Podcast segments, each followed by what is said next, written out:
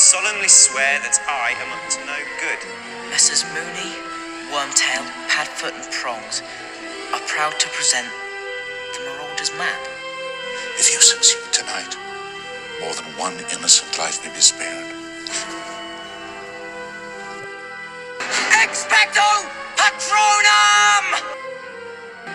Hey everyone, welcome to Hogwarts, a podcast. Hey everyone, welcome to another episode of Hogwarts, a podcast. We're doing chapter 21, Hermione's Secret. So secretive. We have Elizabeth back with us. Hi, everyone. And before we get into the chapter, I wanted to send a quick shout out to the Restricted Section podcast. They were kind enough to have me on recently talking some Order of the Phoenix. Oh, it's my favorite book. It's mine too, which is why they wanted me on. so uh, I'll be talking about chapter three, the Advanced Guard, which is a really cool chapter. This is a non-spoiler section of here, so I won't get into what we talked about, but check out the Restricted Section podcast. They're really cool. Thank you to Christina, the host, for having me on. Um, go check it out. Yeah. So um, this is we've had a couple of really short chapters toward the end of this book. And then we get to this one. And then we get to this one, which I believe is almost 30 pages long, somewhere in that roundabout. Yeah, it's pretty thick. It's a pretty long chapter. Uh, the last chapter we had was like eight pages. So this is definitely an expanded, but there's a lot that we get to. So, Mhm. uh, really quick, uh, just to run down this chapter, we start out with Snape and Fudge having a conversation. And then Albus comes in, kind of clears the room a little bit, talks with Harry and Hermione privately. He gives them quite a discussion.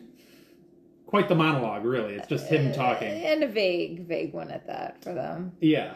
As, Um, as per usual. So Albus does his thing. Albus, Albus being Albus, does his thing, and then we get into the time turner section of this whole uh, chapter, which is really what this story kind of revolves around. Is that her secret? Maybe we'll find out. And uh, yeah, so there's a lot of shenanigans involving time turners here, and there's a lot of action that ensues.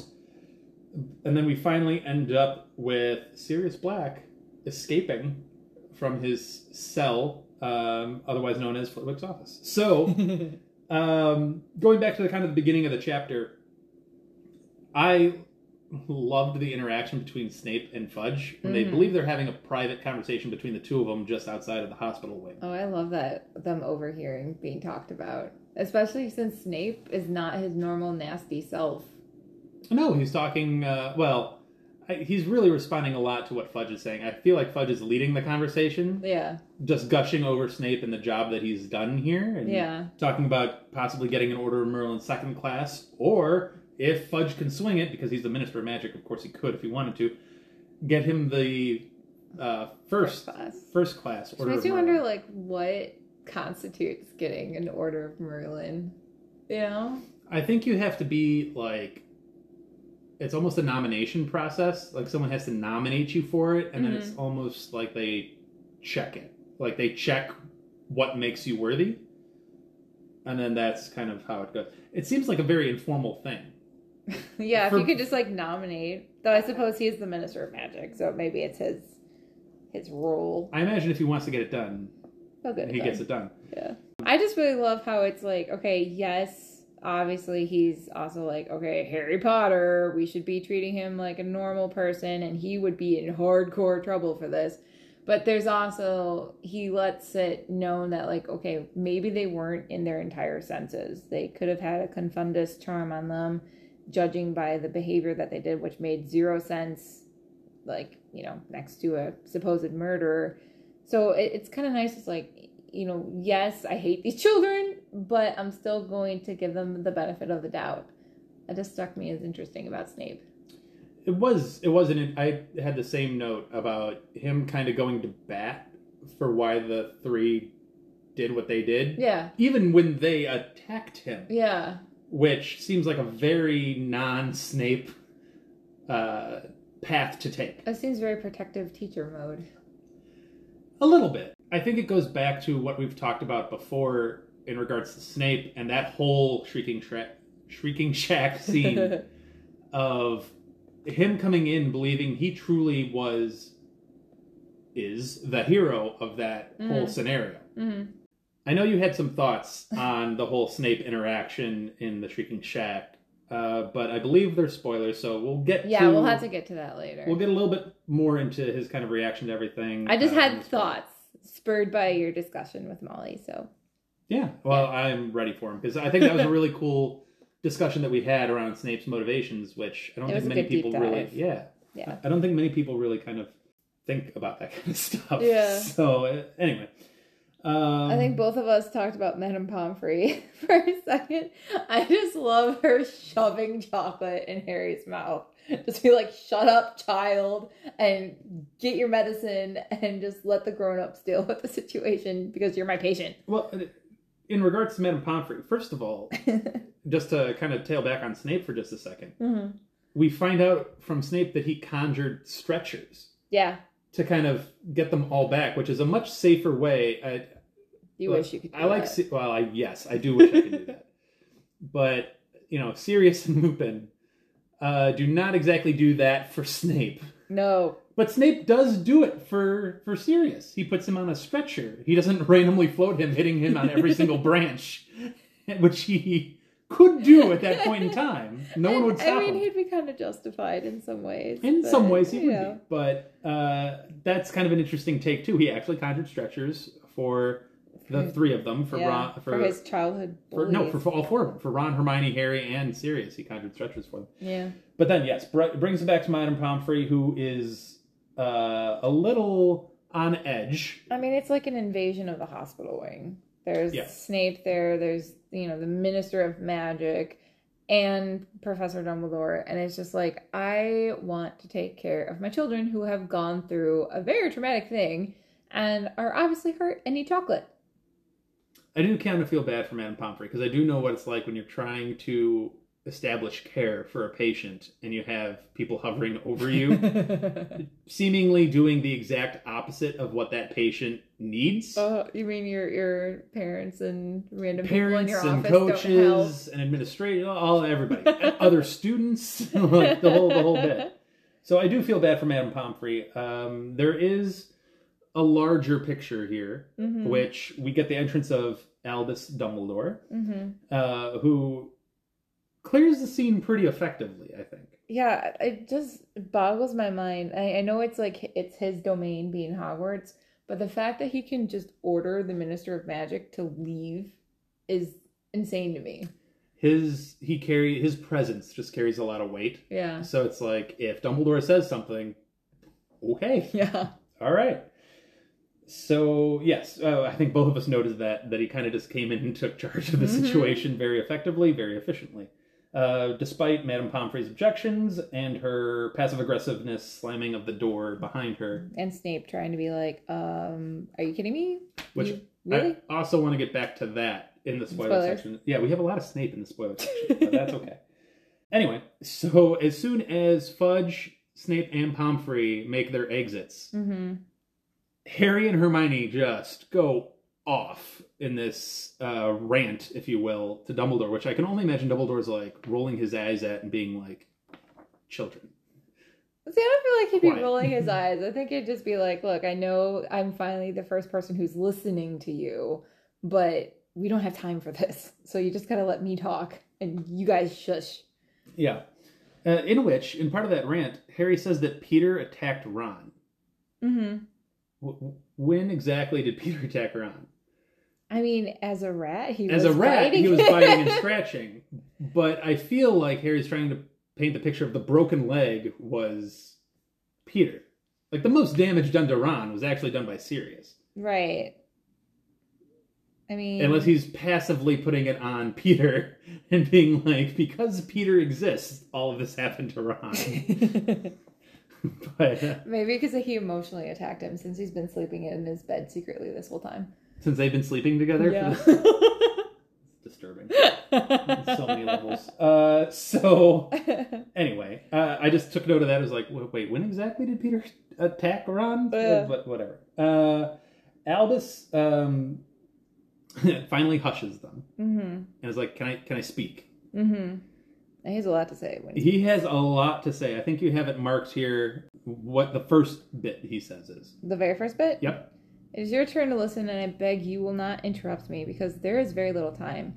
There is not a shred of proof to support Black's story except your word, and the word of two 13 year old wizards will not convince anybody. A street full of eyewitnesses swore they saw Sirius murder P- Pettigrew. I myself gave evidence to the ministry that Sirius had been the Potter's secret keeper.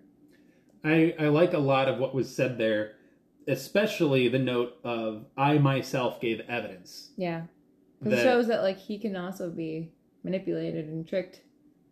Well, it, to his knowledge, hmm which I think is the whole thing. Like Snape, we talked about, thinks he's right. Right, Everything he knows right. points to him being correct here. That's what Dumbledore is admitting to as well. Like Right. everything, I mean, because that's been fact for the past 13 years. right? And if even Dumbledore can say like, "Whoa, whoa, whoa! I thought this was the case too, Right. I was wrong. and I was wrong," hmm which is not a thing he really probably utters all that often. And I also like the fact that he's like, you know, listen, two 13 year old, like, your opinion is not going to persuade any adult, which is an unfortunate reality. Like, most adults will not take a teenager seriously. Well, especially when you have, we just said, Dumbledore came into a room and told the Minister of Magic to get out. Right. If he himself gave evidence hmm to the contrary. Yeah. No, Two 13 year old wizards no are not going to um, overrule Dumbledore, Right. who just told the Minister of Magic to leave. Right. So, and then he, I mean, he talks about how Professor Lupin is in the forest and people do not trust werewolves. So even if his, you know, testimony were to come out, no one's going to believe him. No one's going to listen to him, especially since he and Sirius were friends. There's just no trust there. well, now the news is out. The Mhm. news is out that he's aware of because Fudge is here. So now it is a known thing that Lupin is aware of. Right. So yeah, so the Lupin idea is completely out of the realm of possibility. Mm-hmm. And he kind of rounds it up saying, like, I have no power to make other men see the truth or to overrule the Ministry of Magic, the Minister of Magic. And Harry is just like, feels like all the oxygen's just been, you know, the floor has been pulled out from underneath his feet. Like, there's Dumbledore can solve anything, and he can't solve this. And then he comes in with what I think is just a great line. It's subtle, Mm-hmm. And I love the way it's worded because he like shifts his gaze over to Hermione Right. and speaks directly to Hermione here and is like, "What we need is more time." And Hermione's like, "Wait, what? Oh, Right. Which, once again, Hermione being the first one to actually understand what's going on with anything. took her literally a second, but she figured it out. I love this. Okay, I love his next little instructions too, because in typical Dumbledore fashion, they're not the most clear, and yet these are pro- possibly the most specific ones he's ever given. Said Sirius is locked in Professor Flitwick's office on the seventh floor, thirteenth window from the right of the West Tower. If all goes well, you will be able to save more than one innocent life tonight. But remember this, both of you, you must not be seen. Miss Granger, you know the law. You know what is at stake. You must not be seen. And Harry's just like, I have no idea what's going on. Yeah, I I like the whole seventh floor, thirteenth window from the right. yeah. Very specific. And very quick. I mean, if you're Harry, you have no idea what's going on. So you're going to remember these numbers? You're banking on Hermione. A 100%. You're banking on Hermione 100 percent for sure. yeah, it's it's very specific, Mhm. and from that point on, it's basically Hermione figuring out the steps that are needed going forward, and then Dumbledore just Yeah, he said three turns. It's five minutes to midnight. Three turns should do it. Good luck. And then sends him out, locks the door, and Hermione's like, mission mode. And Harry's just like, I have no, no again, idea, no idea what's going on. no idea what's going on. Uh, I do find it interesting. So we get into the time turner portion of this. I love the time turner so much. So Can we um, just pause for a second and talk about how fantastic the time turner is as a magical item? Because you guys, it is okay. There, it's my second favorite magical item. It's one of the things I I remember the first time I read this. I was like, I'm so jealous of Hermione. I want one. And literally for the exact same reason. I want to be able to redo hours so I can just get stuff done. I feel like there's never enough time in the day to get everything done. That is dependent on you being motivated enough once you turn the time back to actually get stuff done and just not have another hour to just sit and like. I mean, I would probably also do an hour of like a nap or two, but I would totally use it. I'm a teacher and I have so much work, and especially these days, I am starting in a brand new school district, so I feel like I'm just drowning right now. So if I had a time turner, that would be a tremendous help. Hey, I feel that. I've had a couple of very busy weeks at the high school myself. I'm not a teacher, but I do work at a high school. And uh, yes, I could use an extra hour or two to do setup, to to watch the events that I need to watch, all all these things. Oh, it'd be such such a lifesaver. It really would help out. I did Um, find it interesting though. Three turns. A turn is an hour. That must explain why wizards don't tend to go back years. you know? Yes, it would be a little bit difficult and to keep track because you can't. It's not like you could just flip the thing and let it spin a couple of times. You really need to keep track of how long you're going, And imagine if you lost count. right? Here's my issue with the time thing. uh-huh. And this is completely irrelevant to the actual plot and storyline, Uh-huh. but it's just a quirk of me. So I get they're in arguably the highlands of Scotland, right? They're very far north. Mhm. I understand that. But let me just set the the scene here. Mhm. They're five minutes to midnight. You go back three turns, three hours, you're at 9.55 p.m.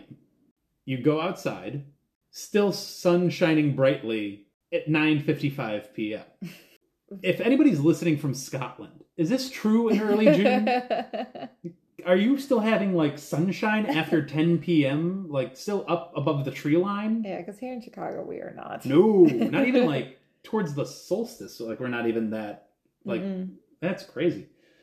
Uh, anyway, I just that was just me. So they have some sunlight to play with for, for a little while before the sun sets. but first, there's the whole like let's catch Harry up conversation. It's a time turner. She got it from Professor McGonagall. She's using it to go back and redo hours of her lessons. It's not just a time turner though; it's a teleporter apparently, because they went from the hospital wing to the entrance hall. They teleported. I Time wonder if you have to like tell yourself where you're going to be before you do it. I think it has something to do with where you were at that time. Mm. Literally seconds after Well, they the- oh yeah, her- that would explain why she dragged him into the closet so quickly because she knew she knew they were going to be there in like five seconds.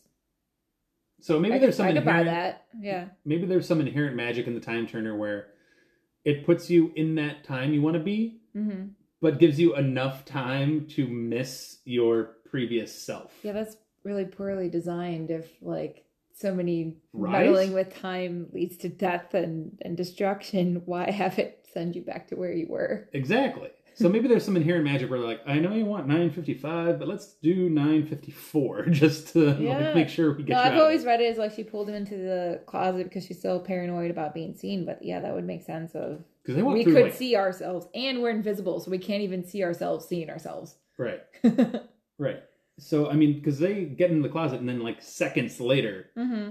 uh the the trio walks by under the cloak Mm-hmm. Once again, though, I know I brought this up like towards the beginning of the book when we were discussing this, but I I still think McGonagall should have known better about giving this time turner to Hermione.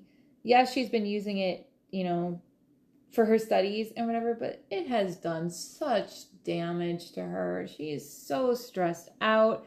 And just seeing her like in the actual time travel mode and how careful they have to be about potentially running into anybody, like that stress alone, even if you didn't have all the studies to do, that stress alone would be Truthfully- so hard. this is relatively easy.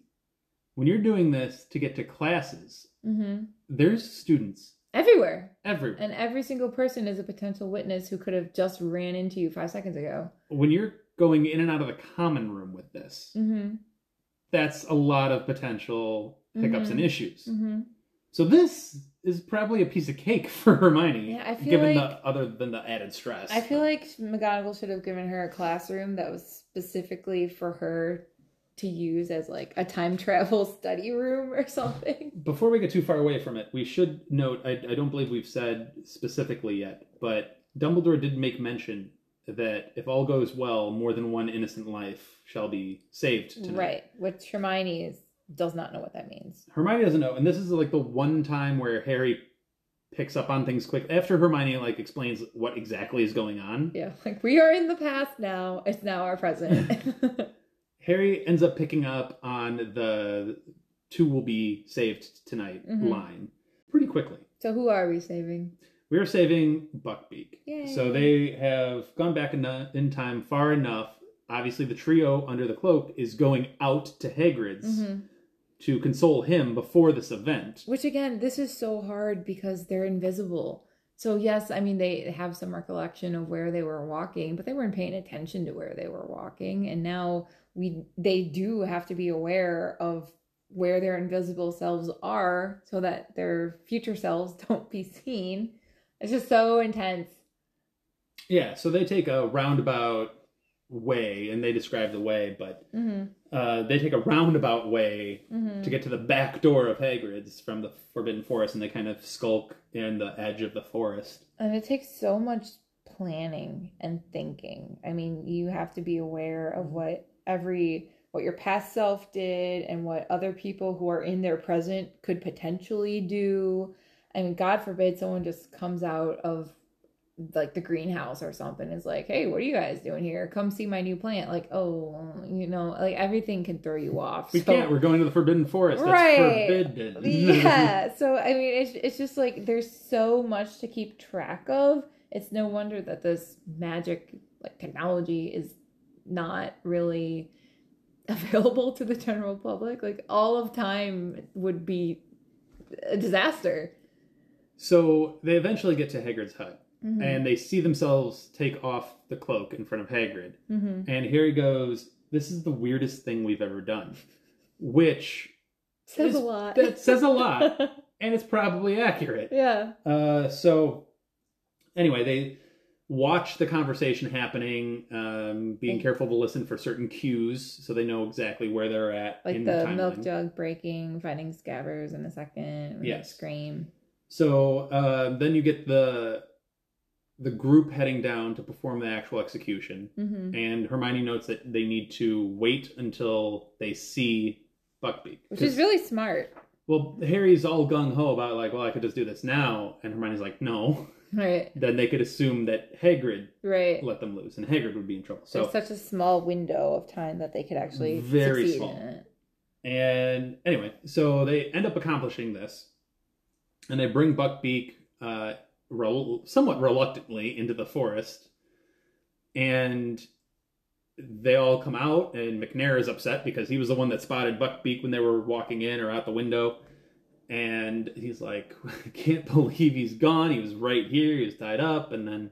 They go into this long explanation of like, well, you know, we could search the grounds, we could search the forest, or you know, Dumbledore comes in. and Like, well, why don't you search the skies? The thing can fly. so Right. Which this whole bit, I had a new reading this time around with it. okay, Um, which now I'm looking at some other details. I'm going to tweak it a little bit from my original notes that I wrote down.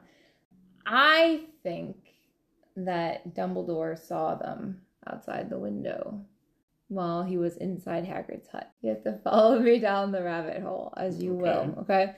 So I think that if Dumbledore saw Harry and Hermione outside trying to free Buckbeak, immediately there's going to be a whole bunch of thoughts just going through his brain of you know it's late as we've already said it's 9.55 they're out of bounds that's not necessarily too out of character for them that's not for harry but they're doing something illegal with trying to free buckbeak and hermione is not going to do something illegal especially with the minister of magic like mere feet away so I think Dumbledore would see that and recognize like that's weird and out of character and potentially something that I should be paying attention to. It's like a quick little thought that I'm gonna put aside in my brain and come back to when I can process it. I think he also gets the enjoyment out of seeing like you know the good karma, the good justice of Buckbeak did not deserve to be executed. So if he can be freed, by all means, let it happen. But I think that him seeing them freeing Buckbeak would make him definitely draw Macnair's attention back to the document that he was supposed to sign because I think he was just so focused on like I get to kill something that he just overlooked it. And I think by drawing his attention back to the document, that is the thing that gives them the time, obviously. But I think that's also why he said when they came out, he said it how extraordinary in the note of amusement. I think the amusement isn't so much because he's believing that, like, you know, a hippogriff was able to escape freely. I think it's the amusement of knowing that Harry and Hermione and Buckbeak are literally just beyond the bushes over there. And I know they walked away because I saw them do it. I agree and I disagree. I agree. uh, Dumbledore clearly has a grand design here. hmm I guess I'm disagreeing on specifics. I would say I think he's made up his. He knows Hermione has a time turner. hmm I'd assume he'd have to somewhat approve Right, whatever right. or help vouch whatever. for her to get it. Which is Either- why I think he sees this and is like, Yeah. time travel is happening right now. I should take note of that. See, I that's that's the point where I disagree with. I think his I think he could have planned, hey, I'm going to use this Mm-hmm. Time turner thing to my advantage. Mm-hmm. Here's what I want to have happen. Mm-hmm. So I think he decided that prior to. I think it's. And then if if you're right, Uh-huh. if you're right and that he saw them out the window or whatever Mhm. and that played into his amusement, Mm-hmm. he knows his plan worked. Okay, so going with that, right? Like we know he distracted Hagrid by saying like I need a drink, which I feel like is slightly out of character for him. Maybe not too much so, but I, I feel like it as an impressive man, it takes a lot to really throw him off his game. So the idea of like a hippogriff just escaping is not going to be enough for him to be like, "Oh, I need a drink," you know? I think it's just I need I know I need to put Hagrid back in his hut so that Buckbeak doesn't like reveal himself and then get Hagrid in trouble because Harry and Hermione would obviously be like, you know, part of the the scheme or whatever. So by distracting them, he knows that gives Harry and Hermione the time to get away.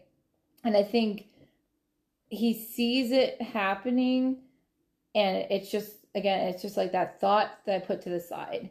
And it's not until later when things have come full circle and he realizes, "Oh, I'm the one who told them to go back in time." That that like closes his time loop and avoids a time paradox. Let us know, folks. Elizabeth and I agree that Dumbledore is up to some shenanigans. he just always is. Let us know if it was pre-planned or if he just winged it and went with it as it happened. I, Um, I just yeah, I just feel like it's it's I've always loved this time travel story the most out of any time travel story, and I've never really been able to pinpoint why it works so well for me. And I think it's just because it so perfectly avoids the time paradox. Like most stories, it's, you know, people go back in time to fix something that went wrong, somebody's death or, or whatever the case may be, usually death. But most of the time, that time travel doesn't work because you time traveled to fix the thing that made you time travel. It's a paradox.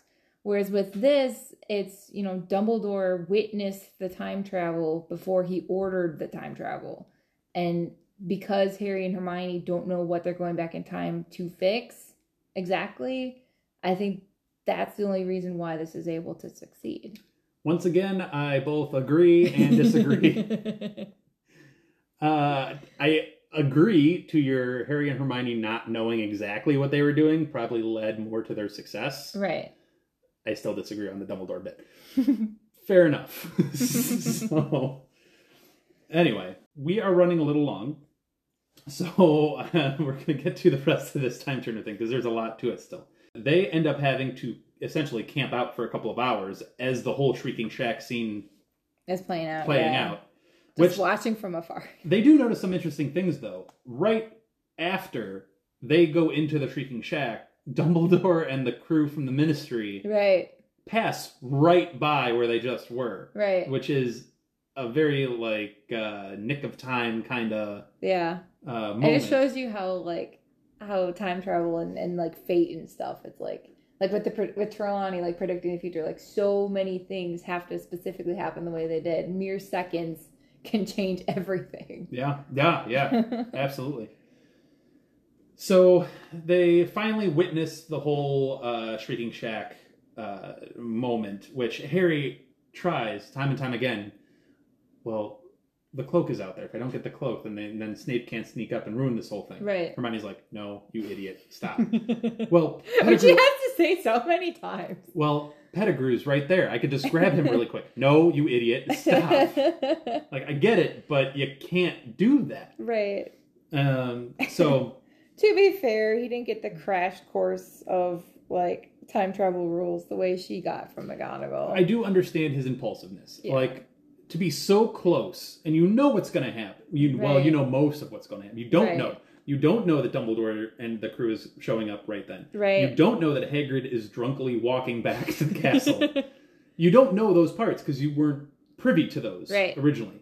So hence Hermione being like, "No, no, no, you can't do this. We don't know everything that's going on." I mean, she brings up that good question of, I mean, the what if, right? Like, had they seen, um, you know, Sirius and, and all that, like, yeah, they would have ordered for the Dementors to come and just give him the kiss, and then what would have happened? Like, again, mere seconds can change the fate of everything. Sure.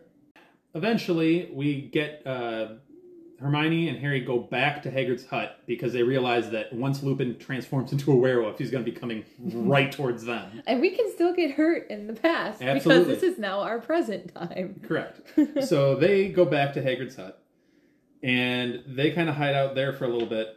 I like Buckbeak settling down for a nap. Yeah.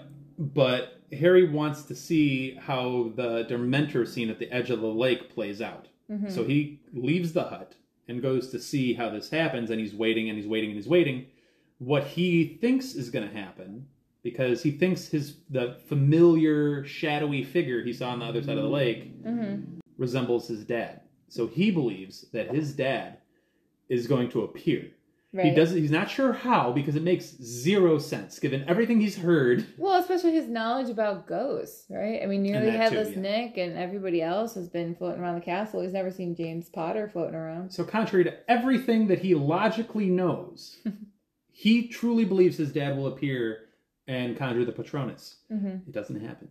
It doesn't happen. Mm-hmm. It doesn't happen. Then he's finally like, "Oh wait, I look like my dad. This was me. Right. I'm supposed to do this." And he steps up, and you get that. Uh, sorry, spoiler alert for our intro, but you get the expecto patronum sound, and, and it's the most powerful Patronus he has cast so far. yes, which I full think corporeal patronus. Just the thought of James is what allowed him to produce it, which is so like, oh, it makes me want to cry. that and the knowledge of him being able to do it, I think Mhm. always helps. Like Mhm. when you know you can do it, Mm-hmm. you automatically get a little bit And better. And to be fair, there aren't any Dementors near him, but still. also true. producing with the happy happy memory of his dad and just that love that like gush of it i think it's you know it's, it's very similar to like lily's love of, of him that Well, before we get to the the ooey gooey nature of the loving, uh, the loving aspect, I just wanted to point out such Britishness in this book, where Oh, yeah. the word "quieten"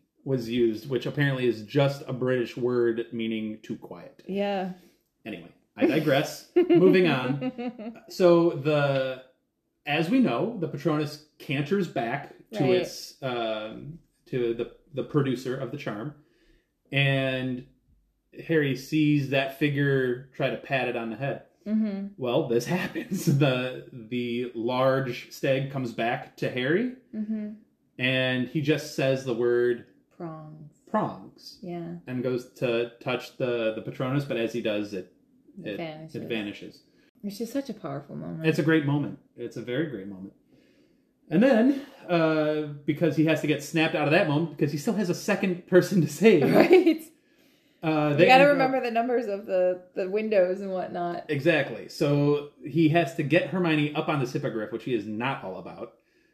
And they have to then fly to the seventh floor and the thirteenth window from the right, uh, Flitwick's office, Mhm. which is interesting.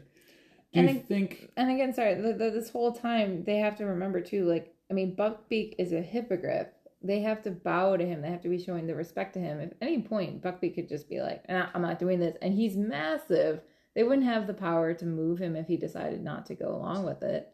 Well, it's also a creature and not a broom or something. So it's they mentioned it's bobbing up and down this entire time. Right. So, do you think with Sirius being this is an aside? I'm sorry. Uh, do you think with Sirius being in Flitwick's office specifically, Flitwick put some the Spell on his windows. well, clearly not the windows because they open it fairly easily enough. But to their credit, I mean, it's the seventh floor. Like, how many? It's hard to get to, and it's hard to get out of. And Mhm. Sirius doesn't have a wand, so I'm assuming he put enchantments on the room itself and the door. oh, to the room. probably.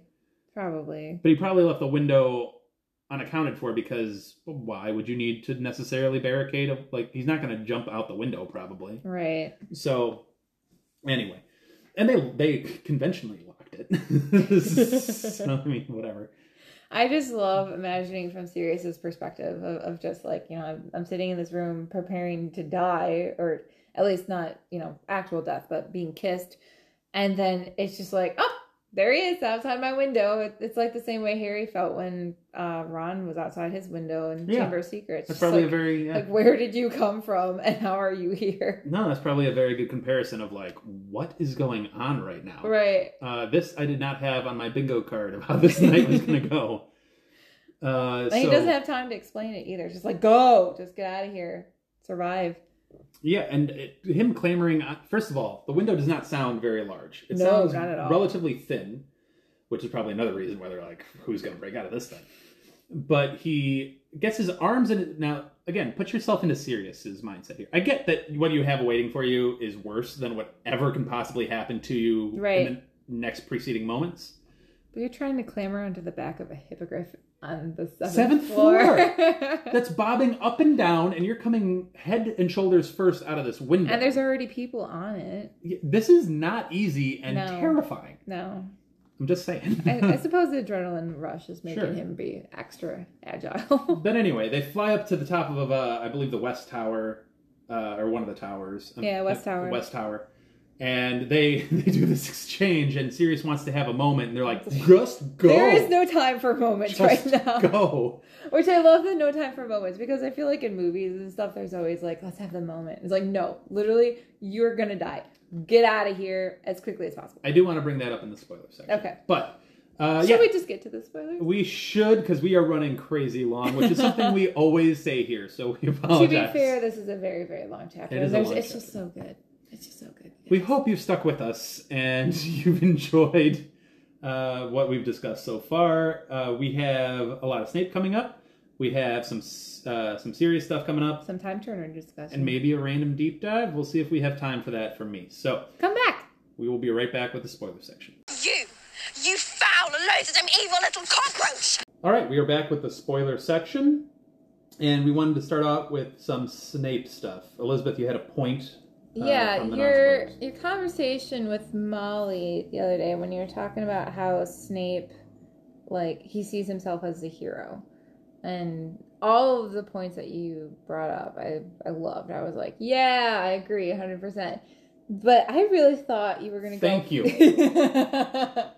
I thought you were gonna go further though, because me when you were when you guys were talking, I just started thinking about how in Snape's mind, you know, Sirius is the person who led to the death of Lily.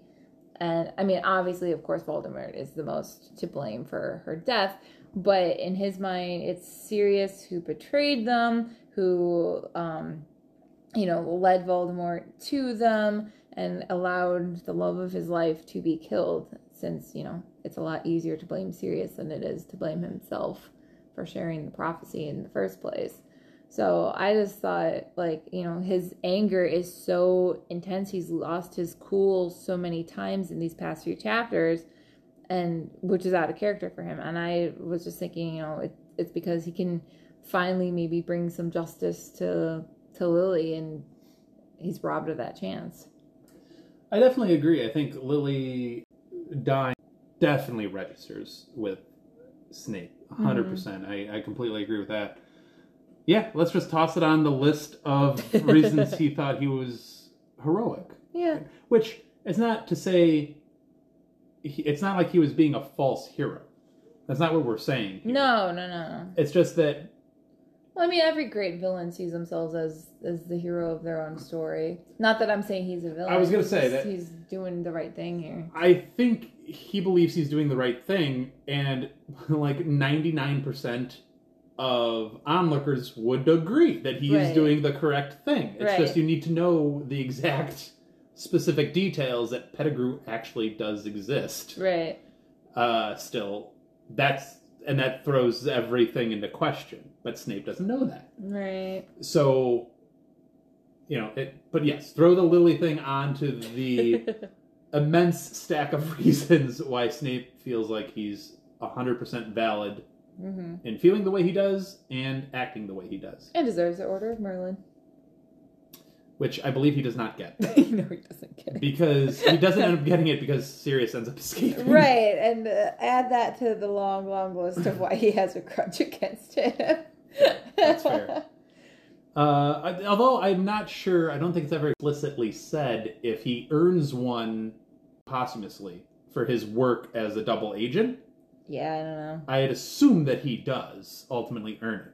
Whether you like that or not, that's whatever. That's a whole other But argument. at very least, I mean, he gets a child named after him. Whether or not he would have approved of that or enjoyed that is debatable. Fair but... enough as well. but I think those surviving that knew of his double agent status Mhm. would probably have vouched for him getting it. So I'm assuming he got one posthumously for it. But Yeah, I will say, going off of that a little, little bit, but just spurring my train of thought.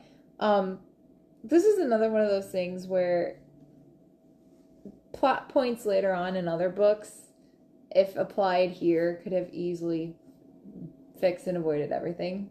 You know, like, okay, yes, we have the 13 year olds who no one wants to believe, and the werewolf who no one wants to believe, and a murderer who no one wants to believe. That's all fine and dandy, except we're forgetting the fact that we have magic, which can be used to, like, check stories. Like, we have the, you know, you can check the wands to see what the reverse spells were that they used. We have, you know, the potion that can make you tell the truth. You could even pull the memories and stick them in the pensieve and be like, let's all watch what happened, literally from your memory. Like, there are things they could have done, and the past 13 years could have been avoided if Barty Crouch had just not held Sirius without trial. If he had taken the time to check the facts, because we have magic to do so, everything could be avoided. so to those points, I'll take them from easiest to most difficult to get around. uh, the memory thing, we've seen that you can alter your memories. yes, but it becomes fuzzy. It becomes very clear. You might know that something's not right with it, but Mhm. that doesn't mean you can figure out what that eh actually is. Well, I guess you could at least see like You could assume, you could at least see that it's been altered, so you would know what you're seeing is not true. yes, but you can't assume and fill in the blanks. Right. So that's the trick to get around that. I'm assuming, I don't know this for a fact, but I would assume highly advanced wizards that know they're going to come in contact with predicaments. Mm-hmm. I don't know if you can or not train yourself with Veritaserum a little bit. Mm-hmm. And I don't know if there's a resistance to it, Mm-hmm. or they can take a potion, or they can charm a way to get around it.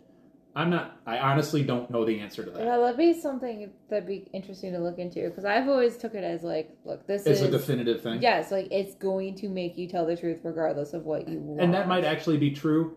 I'm just throwing a potential. I guess the loophole against that would be like, it's hard to come by, and it's a very very complicated potion. So the chances of having it, eh, maybe not. Though I would assume like the, the assume ministry would have some on. I agree with that. You know, on file. Now, as far as the wand goes, that's more tricky. Mm. And I don't know how you would, at least I can't think of right now as we're talking about this, how you kind of would get around it or why you wouldn't check it. Mm. I think, Because I mean, they could have checked Peter's wand and seen that he had used the curse. you know what? I retract everything I just said. We're talking about. We're talking about the Ministry of Magic. They should be checking these things. Yeah, but here's the thing. If you go back to my deep dive from Lupin Mm-hmm. and his father Lyle wanting to just hold Fenrir Greyback for 24 hours in a cell Right, until right. the moon changes. Which was very interesting, by the way. I never read any of that stuff, so that was cool. yeah, thank you. So he just wanted to hold him for 24 hours Mm-hmm. until the moon changes and we can definitively tell if he is or is not a werewolf. And they wouldn't do that. Yeah. So if they're not doing that, when they have a multitude of witnesses pointing Okay. to one thing, They, I agree with your point. They are incompetent and should be better. yes, okay, there we go. Really quick, and I know uh, we want to talk about this in our end of Prisoner of Azkaban wrap up a little bit, but I'm Mm-hmm. going to kind of preemptively get to that. I know Anna will want to talk about it. Hopefully, we'll have her on for the final episode. But Mm-hmm. um, I did want to mention the Sirius wanting to have a moment at the end, but having to fly off, Mm-hmm. and the differences between the book and the movie here. Oh yeah, please enlighten me because I do not remember the movie. So- it's been a long time. reading this book, and again, Anna and I will have this conversation, and it'll probably get a little bit more heated than this. But I'm going to say a very inflammatory thing right now. Okay. For the most part, I feel like this book is aggressively accurate when transferred to the movie. Like, literally, word for word lines sometimes go straight from the pages of the book Yeah. to those characters saying them. Well, that's how I wish the whole whole movie That's series fair. was. I will say this, though. uh-huh. There are two instances where the book aggressively diverts from the movie, or the movie diverts from the book. Okay. And one is in the Shrieking Shack, and that is the scene that most Harry Potter book fans uh, are most aggressively against. The thing that they cut out from the book scene is essentially most of Lupin's monologue about the Marauders and you know them and how they've affected him and, and all of that. Well, That- That's a shame because they cut out a of lot this of people. chapter is just like you know the four Right, right, right. marauders and, and how they interact with Harry. They do cut out a lot of that from Lupin, which gives a lot of background. It gives a lot of background to James specifically that is left behind. So Mhm. I will give you all of that. That's very, very true. They seem to supplant it by giving Sirius that scene at the end that they cut here in the book. So in the book, he obviously they're like, "No, get out of here. Just go." Do Yeah. they have him linger in the movie? They have him linger in the movie in like a in the courtyard area and it's it, it's because you have I know why they have it. It's because you have Gary Oldman, Right. who is a treasure. right. Uh, I while I will hear nothing against Gary Oldman as an actor, because that's just wrong. But you have Gary Oldman. You're gonna give Gary Oldman something to say right. of value. So you know he has that line to Harry about you know wanting to stay with me and whatever, and it's a wonderful moment, and that happens in the book. But when they're about to leave, um, Sirius has this uh, little monologue that he gives to Harry, Hmm. and it's a beautiful monologue, and it is a really nice sentiment. It's a nice scene. It doesn't happen in the books. Um, logically he needs to escape or else he'll die. other people have said that it also doesn't necessarily fit Sirius's character. You could debate back and forth on that, Mm. um, which I'm sure we will. Uh, but but those are the two big differences that I have noticed after reading the Does book. Does the movie show him more as like book four Sirius than book three one? Because I feel like book three Sirius is like uh, he's an escaped convict. He's like still kind of uh, up there, and and it's like I think he does have a soft spot for Harry, though. well, yeah, it's developing certainly, and I mean he's he's he's escaped from prison to protect Harry. And I think, well, there's Sirius obviously saw Harry as a baby, Mm-hmm. and Sirius has spent this entire year watching him Mm-hmm. uh, and watching him play Quidditch and watching him develop as a wizard and being like, Yeah, but even then, it it can still be awkward to finally meet someone. no, that's true. Yes. So, like, Yeah. does the movie make it seem like they've had this relationship for a long time? No, I well, I think Gary Oldman plays it very well in that. I think that scene where he's talking to Harry right after they get out of the, the Whomping Willow, Uh-huh. I think that comes off as very genuine. Okay. Uh, very much like the scene in the book, to me. It's this scene at the end that I think people take most issue with. Because A, it doesn't exist in the book, and B, it quote unquote doesn't fit his character. I suppose at some point. But if you're going off this, sorry, but if Yeah. you're going off the scene of him exiting the Whomping Willow, that's a caring, softer Sirius, which is what we see for the first time. Well, especially because it's you know Harry just said he wants to live with Sirius, and he's just like, really? Yeah, Aw, right. sweet. It's a softer side of Sirius that you see right out the gate, which does happen in the book. But anyway, I digress. No, We'll maybe have- maybe at some point you can force me to watch the movies again, and I'll have my thoughts. We'll we'll talk more about it. We'll talk more about the Marauders map in, in the, the next and final chapter. Uh, Mhm. hopefully, we'll have Anna on for it because I'm sure she's going to have a lot of issues with what I just said. so, uh, anyway, we're going to have a fun little mini segment here to wrap it up. hmm I want to talk about the portraits. All right. They fascinate me. This is my deep dive on Hogwarts portraits. okay. All right, and I actually have my notes with me. This. so th- this is actually pretty interesting. okay. Uh, the degree to which they interact with people looking upon them hmm depends on the power of the witch or wizard painted. So not the painter, but the person. no, painted. the witch or wizard that is painted. Interesting. For example, you have the headmasters and headmistresses Mhm. in the headmaster in the headmaster's office. Who are very, very active. Correct. You also have Sir Cadogan. Yeah, he's fairly active. Active, but not exactly the most feedback you're ever getting from somebody. right. You want to fight, you know, whatever. Right. So specifically, That makes me wonder about the fat lady. Who is she in real life then? well, I have some things here. so uh, essentially, the enchantments that are used upon them are to ensure the uh, the painting movement. So they have enchantments placed on them to ensure Mhm. the movement of the, the painting. So we've hinted at maybe, well, is the paint being used or a potion or something like that, but it's enchantments. Okay. So they use some of the depicted's favorite phrases and imitate demeanor. Okay? Mm-hmm. So the painter interpreted Sir Cadogan as a forever challenging and unbalanced, which is how the painter saw him. That's how he's painted. Okay. Okay, so that's some of the phrases and and demeanor and stuff that the painter has put into this. Okay. The fat lady is similar. Essentially, this is J.K.'s description, not mine. She gets drunk fairly frequently, and She's a two-dimensional type of character, not very deep, Mhm. and that's all we really see of the fat lady. Is kind of a two-dimensional character, not very in depth. all right. So, headmasters, however, are painted before death, Interesting. and they teach themselves. Okay, so let's take Dumbledore. His portrait was painted before he died. Which makes sense since he knew he was going to get killed. Correct. So Dumbledore then is literally teaching his own portrait how to act and behave like them, their real counterpart, including imparting useful memories and knowledge that can be shared through centuries. So, That's cool. If you're a headmaster and a headmistress and you're a considerable witch or wizard, yeah, you would want your knowledge yeah. and your experiences to come through throughout the ages. I feel like I've always wondered, like, what does Dumbledore do during the day?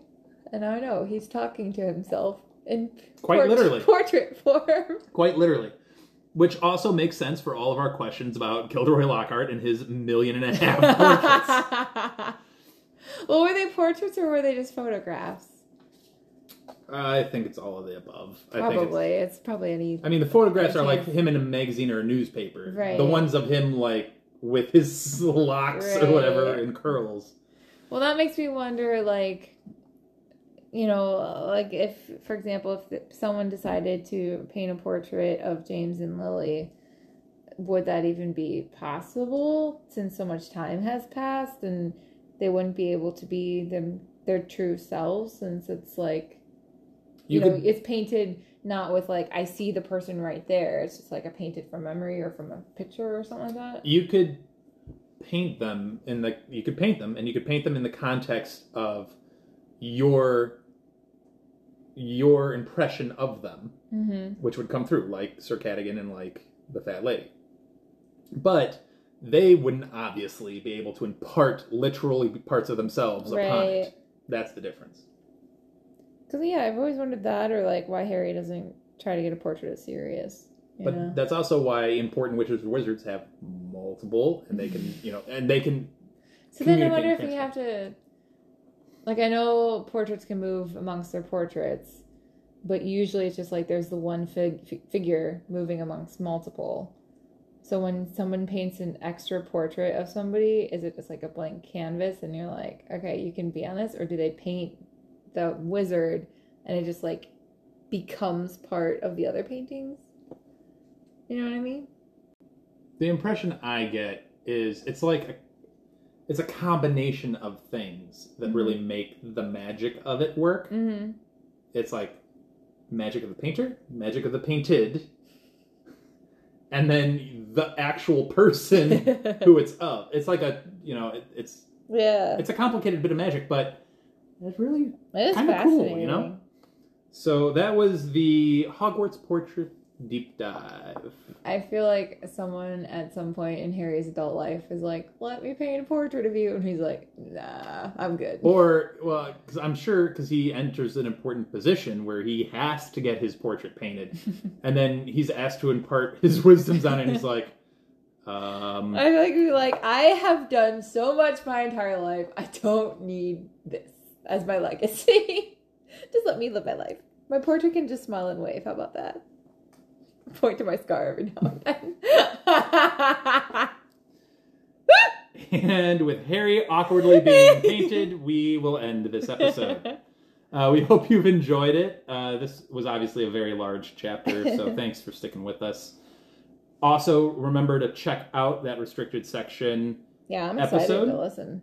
It's chapter three, the Advance Guard, which is a really cool chapter. Obviously, there's a spoiler section. We meet Tonks. Yes, I love Tonks.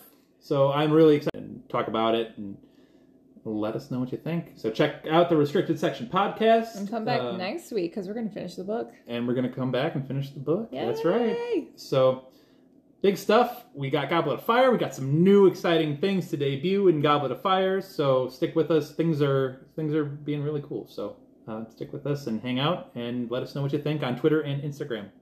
Have a good one. Thank you for listening to Hogwarts, a podcast. If you like what you've heard, please click the subscribe button on your preferred podcasting app and follow us on Twitter and Instagram at Hogwarts Pod.